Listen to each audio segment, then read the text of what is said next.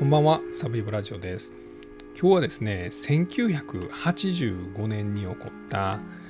大ちゃん輸血拒否事件という事件についてお話しします。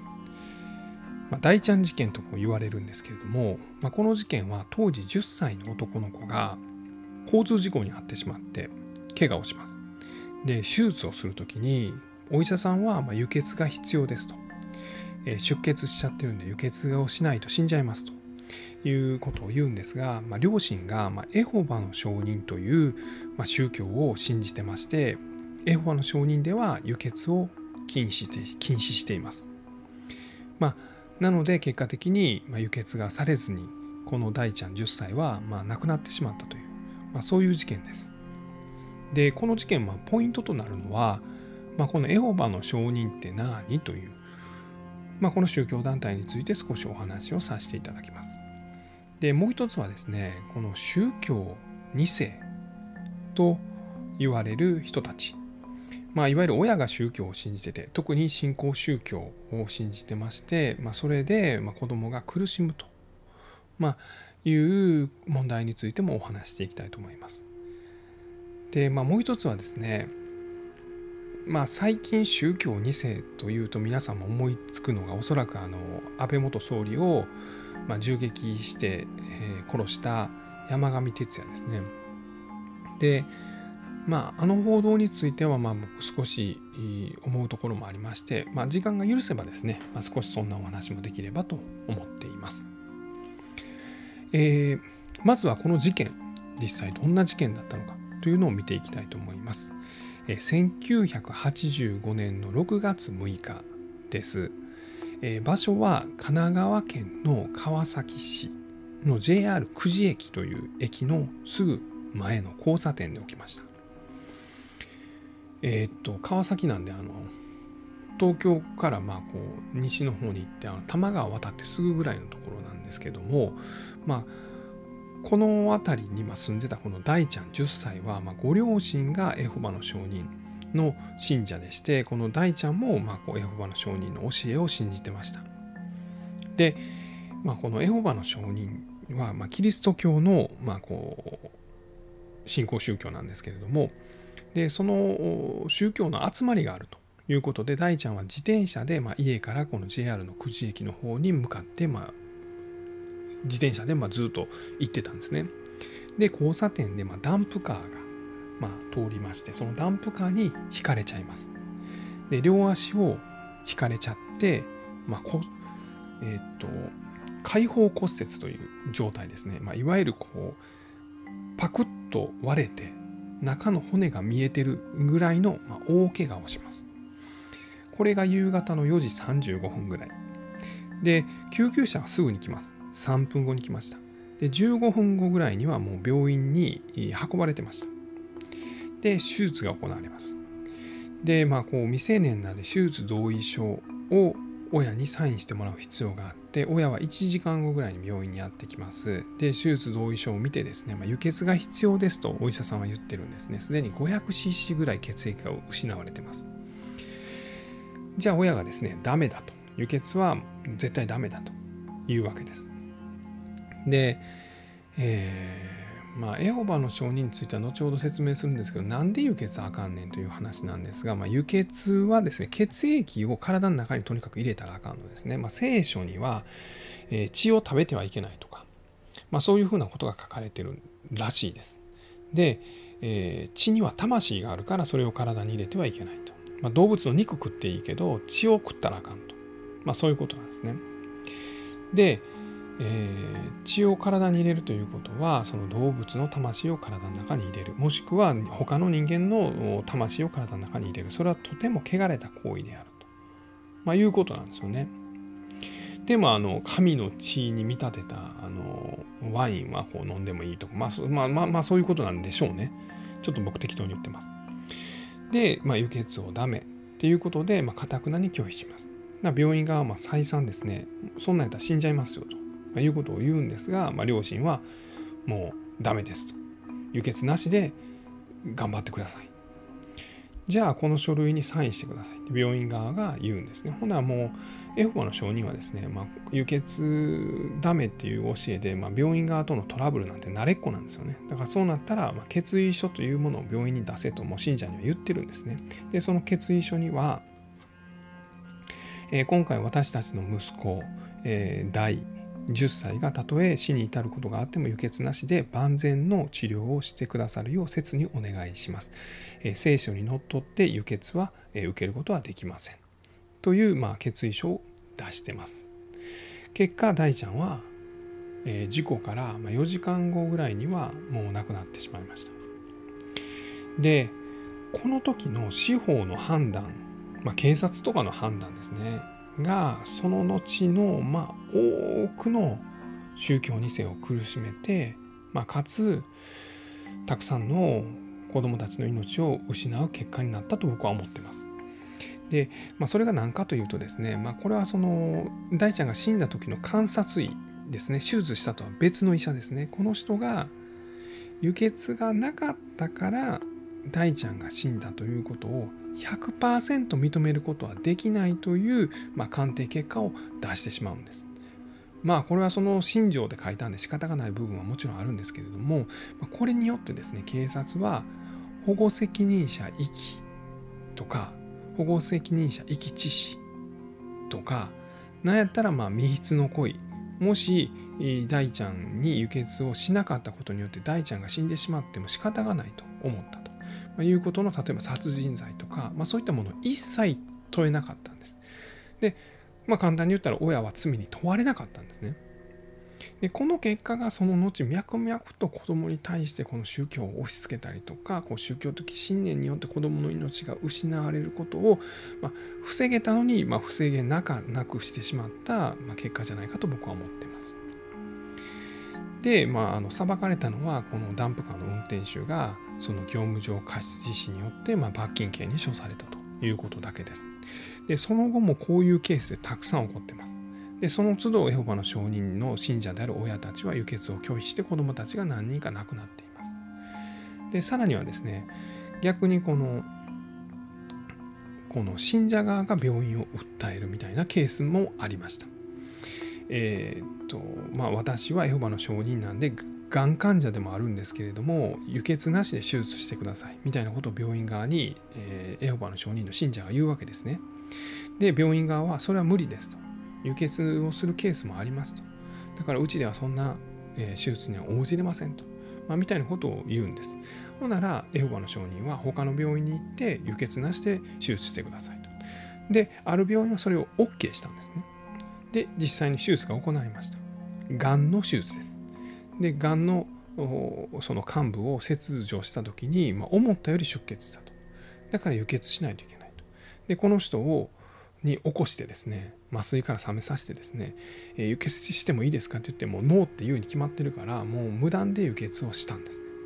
でそれで、まあ、生き残ったんですけれども助かったんですけれども、まあ、結果的に病院側が輸血なしって言ったじゃないですかおかしい1500万の慰謝料を要求するみたいな裁判を起こされて最終的には50万円、まあ、支払うような結果になっています。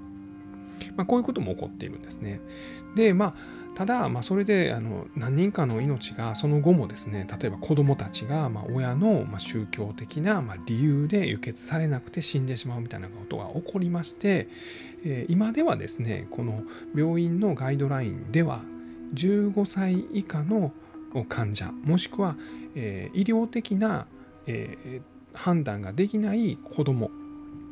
は親が何を言おうと最終的には医師の判断で輸血ができると、まあ、いうようなことになっています。まあ、それでもですねエホバの証人はじゃあ子供に本人に親に輸血のチューブを引き抜いて輸血パックを放り捨てて踏み潰すみたいなことをするべきだという教えをしています。まあそれはそれでね宗教側の信条ですので僕はそれに宗教を信じてる本人がまあ何しようがそれは勝手やと思ってますが子供にそれを強いるというのがこのエホバの証人のやり方の僕はおかしいなと思っているところです。でまあ、このエホバの証人っていうのはどういう宗教団体かというとですねざっくり言うと100年ぐらい前にアメリカで生まれた新興宗教の一つです。まあ、キリスト教の一派から生まれた、まあ、いわゆる新興宗教です。で、まあ、聖書の教えに忠実にやりましょうということで諸見の塔聖書冊子協会という、まあ、そういう団体ができまして、まあ、これが広がっていきます。日本に20万人ぐらい今でも信者がいまして、まあ、大阪辺りだけでもですね、まあ、そのなんちゃら王国みたいな、まあ、施設があるんですけども10話内にしてもうんと10以下678ぐらいあるはずです。で、まあ、どういう宗教活動をしてるかっていうとですね、まあ、その僕も子供の頃によく家に来はりました。ピンポンってなってですね、まあ、親おらん時とか僕が出るわけですねガチャって開けたら大体女の人です。で、子供と手つないでます。中には同級生やった時もあります。まあ言うても僕覚えてないですけどね、同じ年ぐらいの、ま女の子と手をつないだおばさんが聖書についてお話しさせてもらえませんかと。あはあみたいなこと言ったらこれ「もろみの塔」という冊子なんですけど読んでもらえませんかと言って渡されます。で受け取ってそれで終わる時もあれば、まあ、この冊子を作るのにもお金かかってるから少しでもいいのでお金くれませんかって言われる時もありました。で、お小遣いからですね、100円なり持ってきて、入って渡すんですね。だから、ありがとうございますみたいなんで帰ってきはるんです。で、まあ、うちの親父がですね、このエホバの証人が嫌いでですね、まあ、それはいろいろ理由があるんですけれども、まあ、ちょうどこういう事件もあったからやと思うんですけれども、家帰ってきてから親父がですね、まあ、台所にそのもろみの塔の冊子あるから、え、これなんや？みたいなこと言うてですね、僕が、えなんか今日女の人来はってなんかそれでなんかもろてでお金ちょうだいって言からお金払ったんやけどって言ったら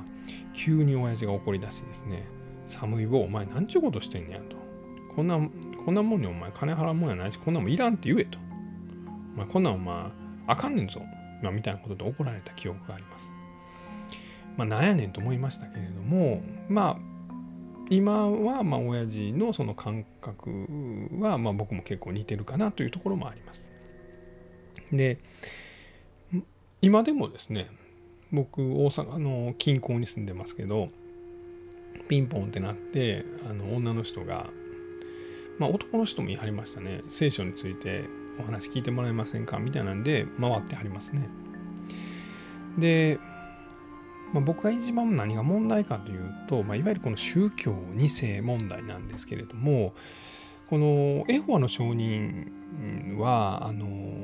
取り決めが多いんですよね。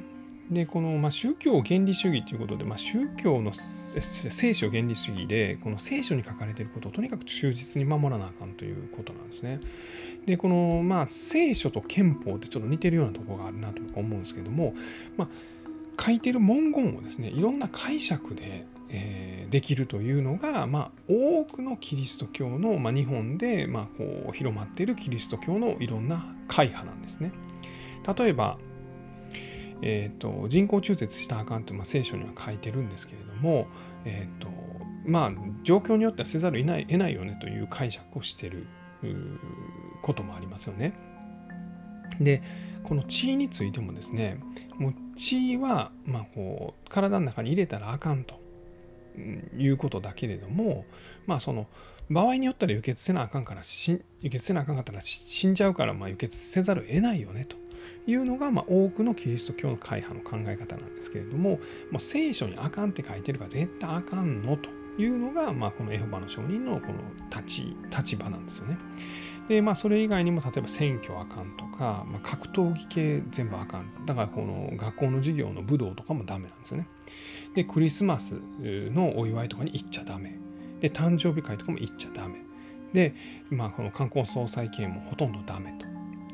だから例えばですね大切な人が亡くなって、まあ、その人のその葬式に行ったりするのもダメなんですね。であとはですねえぐいのがその恋愛もあかんしその他のこのエホバの証人を信じてない家の子供と遊んだらあかんのですよ。一般的なこの子供のことを世の人というふうに言うらしくてですねでその子らとは遊んだらあかんのですよね。でこれがですね子供にとっては大変辛いというようなことを、えー、っととある漫画家さんが書いてましてですね、え、石井さやさんという漫画家さんがよく宗教勧誘に来る人の家に生まれたこの話という漫画を書いてます。でこれあの興味ある方はネットでですねなんかちょっとぐらい読めますんで、えー、興味ある方はご覧になってみたらいいんじゃないかなと思うんですけどそれ読んでたらですね、まあ、ちょっとひどいなと思うのがお母さんが信じてたんですね。でお父さんは信じてないんですけど、まあ、お母さんがそうやってやってたら、まあ、それはまあ多めに見てたと。でエホバの証人は子供にその宗教活動を強いるんです。でその子供がいやいやですねお母さんと一緒にそのこの家々を回ってピンポン押してですねこの諸見の塔をま普及していくのに付き合わなあかんのですよ。でエホバの証人側は強制してないって言うんですね。ですが親なんで強制するんですよ。でこれを子供が付き合わなあかんのですよ。でしかもいろんな戒律があってそれに反してしまったらムチ打ちの刑があるんですよ。でそれも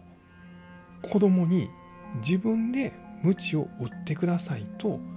言わすんですよ。でこれがほんまにえぐいなと思うんですけど、まあ、例えばですねこの石井さやさんの場合は細い鞭か太い鞭かを、えー、じゃあどうぞ選びと子供に言うんですね。でどうぞ選びも何も嫌やっていうことなんて、まあ、許されないっていう前提なんですね。これ親子の中の共生関係の中でですね。なら、細い鞭でお願いします。じゃあ叩いてくださいと、ほら、言いなさいって言うんです。では、私はこれこれこういうことをして悪いので、まあ簡単に言ったらクリスマス会に禁じられてるのに行って私は悪いので、お母さんどうか私を鞭で打ってください。お願いします。って言わせて、鞭で打たれるんです。で、打たれた後には、ありがとうございましたは、ありがとうございました。これ100%ただのですね、ただのマインドコントロールなんですよね。で、これを強いるんですね、子供に。だから、他の子供たちと遊ばないことによって、もう情報をシャットアウトするんです。自分家が、まあ、他の家とは違うことをやってるということを子供たちにできるだけ気づかせないようにするんです。例えば、昨日お母さんにさ、もう鞭で打たれて最悪やわっていうことを他の子供たちと喋ったら、え、あんたんとこ鞭で打たれてんの？それおかしない？みたいな会話になるんですね。これをシャットアウトするために、まあ、他の家の子供たちのことを世の人というふうに呼んで世の人と関わってはいけないということをします。で兄弟や姉妹と遊びなさい。兄弟や姉妹っていうのはものみの塔エホバの証人を信じてる人たちということなんですね。これも完全にマインドコントロールのやり口です。で子どもたちはこれに染まってまあいやいやでもやがて本人たちはこう信じてその宗教活動に入っていくという、まあ、そういうシステムを作ってます。でこの石井さやさんが言っていたこのエホバの証人を信じていろいろ辛いことがあったけれども、まあ、実はその中の一つでよく覚えてるのがおじいさんがいたとでお母さんが猛烈な信者やったんですね。で、えー、おじいさんはそのお母さんがその信じてるっていうのを知ってるから日曜日とか特にこの宗教活動を出なあかんから日曜日にわざわざこのさやさんをこう誘いに来て「さやちゃんちょっとどっかど出かけようや」って言って連れ出してくれるんですね。ほんならこうおじいさんが連れ出してくれたらさやさんは救われるわけですねお母さんと一緒にエホバの証人の宗教活動しなくてよくなるから。でそんなおじいさんが亡くなってしまった時にまお葬式が行われるんですけれどもエホバの証人はお葬式を、まあ、この他のその宗教を禁じてるので、まあ、お焼香ができないんですよ。でしかも禁止じゃなくて自分の意思でそうしなさいということを強いるわけなんですね。なので、まあ、お母さんに「もちろん分かってるよね」と「しないよね」「うんしない」でそれはあんたは心から思ってるのよね。うん心から思ってる。っていうことを言わしてお焼香がさやさんはできなかったと。でも心の中ではですね、えー、おじいさんに今までありがとうと。でおじいさんにごめんねと。私は本当はやりたいけどできない。ってっていうことをまあ謝り続けたと、まあ、いうようなことをまあ言っています。で最後にですねこれ「週刊現代」かな？のなんかインタビューに答えて、まあ、こういうことを言われてるんですけれども、えー、これさやさんが言ってらっしゃるんですけどまあ私は信仰の自由とか政治思想の自由というのはあると思ってますと。まあどんな信仰どんな宗教でも本人が信じてるのはいいと。で、まあ、政治思想なのかも本人が考えてるのは構わないと。ただその家に生まれたという理由だけでその生活をその強制された子どもたちがそれが普通になってしまうと。これがそのその子どもたちはとても孤独になってしまうと。でどうかそういうことが、まあ、これから少しでも少なくなるように、まあ、この漫画を描きましたというようなことをおっしゃってます。僕は本当にこの通りだなと思います。で、まあ、もう一つはですね、まあ、この今日この話をちょっとするべきかどうかっていうのもちょっと自分で悩んだんですけども、えー、っとこの間ですねあの奈良の大和西大寺で、えー、安倍元総理を、まあ、銃撃して殺害した山上徹也も宗教2世であったというふうに言われています。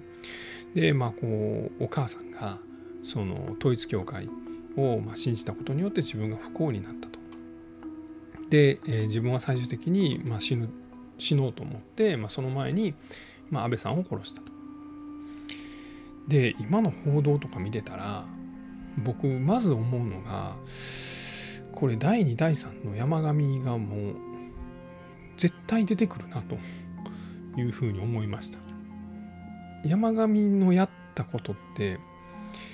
大成功してるんじゃないかなというふうに思いましただって今世の中のマスコミってもろ手を挙げて統一教会を責めまくって何やったら統一教会を滅ぼそうとしてるんじゃないかなと思ってます。僕はもう統一教会なんて滅びてもいいと僕個人としては思ってます。ですが今マスコミがそれをやるべきなんかなというのはすごい疑問なんですね。まあ要はですね何か何かですよ。自分が不幸な状況であるっていう人はたくさんいらっしゃると思うんですけれどもそれが特定の何か団体によって自分が不幸にされたと思ってる人って結構いると思うんですよね。それが宗教団体であるのかまあちょっと何やったらブラックな企業であるのかまあ何らかのその学校であるのかまあみたいな恨みを持ってるとかそういう人はたくさんいらっしゃると思うんですよね。でその人がですねその団体と関係のある有名人を殺すことによってその団体に復讐ができたということを今のマスコミは僕は強烈に証明してしまってるんじゃないかなと思うんですね。で、なんやったらこの間ですね、この山上がかっこいいということで、なんかこう好きになる女性が急増してるみたいな、そんな記事もありました。え、これフラッシュが書いている塩顔ハイスペックイケメン山上容疑者にガチ恋する女性が続々山上ガールズの本音とはみたいなそんな記事も出てます。ええのそれでっていう ところはちょっと思いました。まあだからって何ができるわけじゃないんですけれども山上がのいた境遇はとても辛いことかもしれませんけれどもやったことは絶対許されないことであってその山上の目的達成につながるような報道っていうのは僕をできるだけ少なくすべきなんじゃないかなと統一教会は悪いっていうのは分かりますよ。じゃないかなというふうに思っています。まああとは僕の個人的な予想なんですけど山上は絶対無期懲役ですよね。これを殺人罪なんて絶対このこう世界が注目している事件は世界の多くの国では死刑が廃止されているので日本は死刑には絶対できないです。で外に出したらその時大変なことが起こるんで外に出せない山上を外に出せないから絶対山上は僕無期懲役になるんじゃないかなって勝手に思ってます。すいませんちょっと後半なんか個人的な思いをとうとうと喋ってしまいましたが、えー、今日はですね1985年に起こった、えー、大ちゃん事件、え、大ちゃん輸血拒否事件についてお話をさせていただきました。え、最後まで聞いていただきまして本当にありがとうございます。